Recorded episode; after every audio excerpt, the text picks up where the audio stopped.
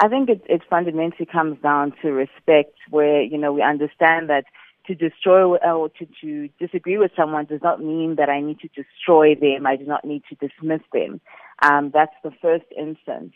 So I think often what we find is that the tone and the manner of engagement is the issue. It's not so much the content because I think we're all open to debating and particularly when we're talking as young people, we're saying we want to decolonize the curriculum because clearly we are wanting to know about our past, we're wanting to engage with where we've come from.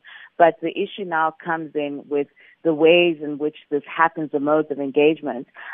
But once again, it's about the ways in which we are being engaged as young people. If it is assumed from the beginning that we do not know anything um, and our perspectives are invalid, then, you know, it really does not allow the conversation to go anywhere. And I think we also need to understand that these conversations happen within the context of, you know, many of us have grown up in black or African households where there is a particular sort of ageism or, you know, respect that is accorded prima facie to people who are older than us. So we are now grappling with something where I need to be speaking to and demanding respect um, to be seen as an equal in, in, in a very serious and a very difficult terrain. And I think then it requires maturity from both sides, which we're currently not seeing.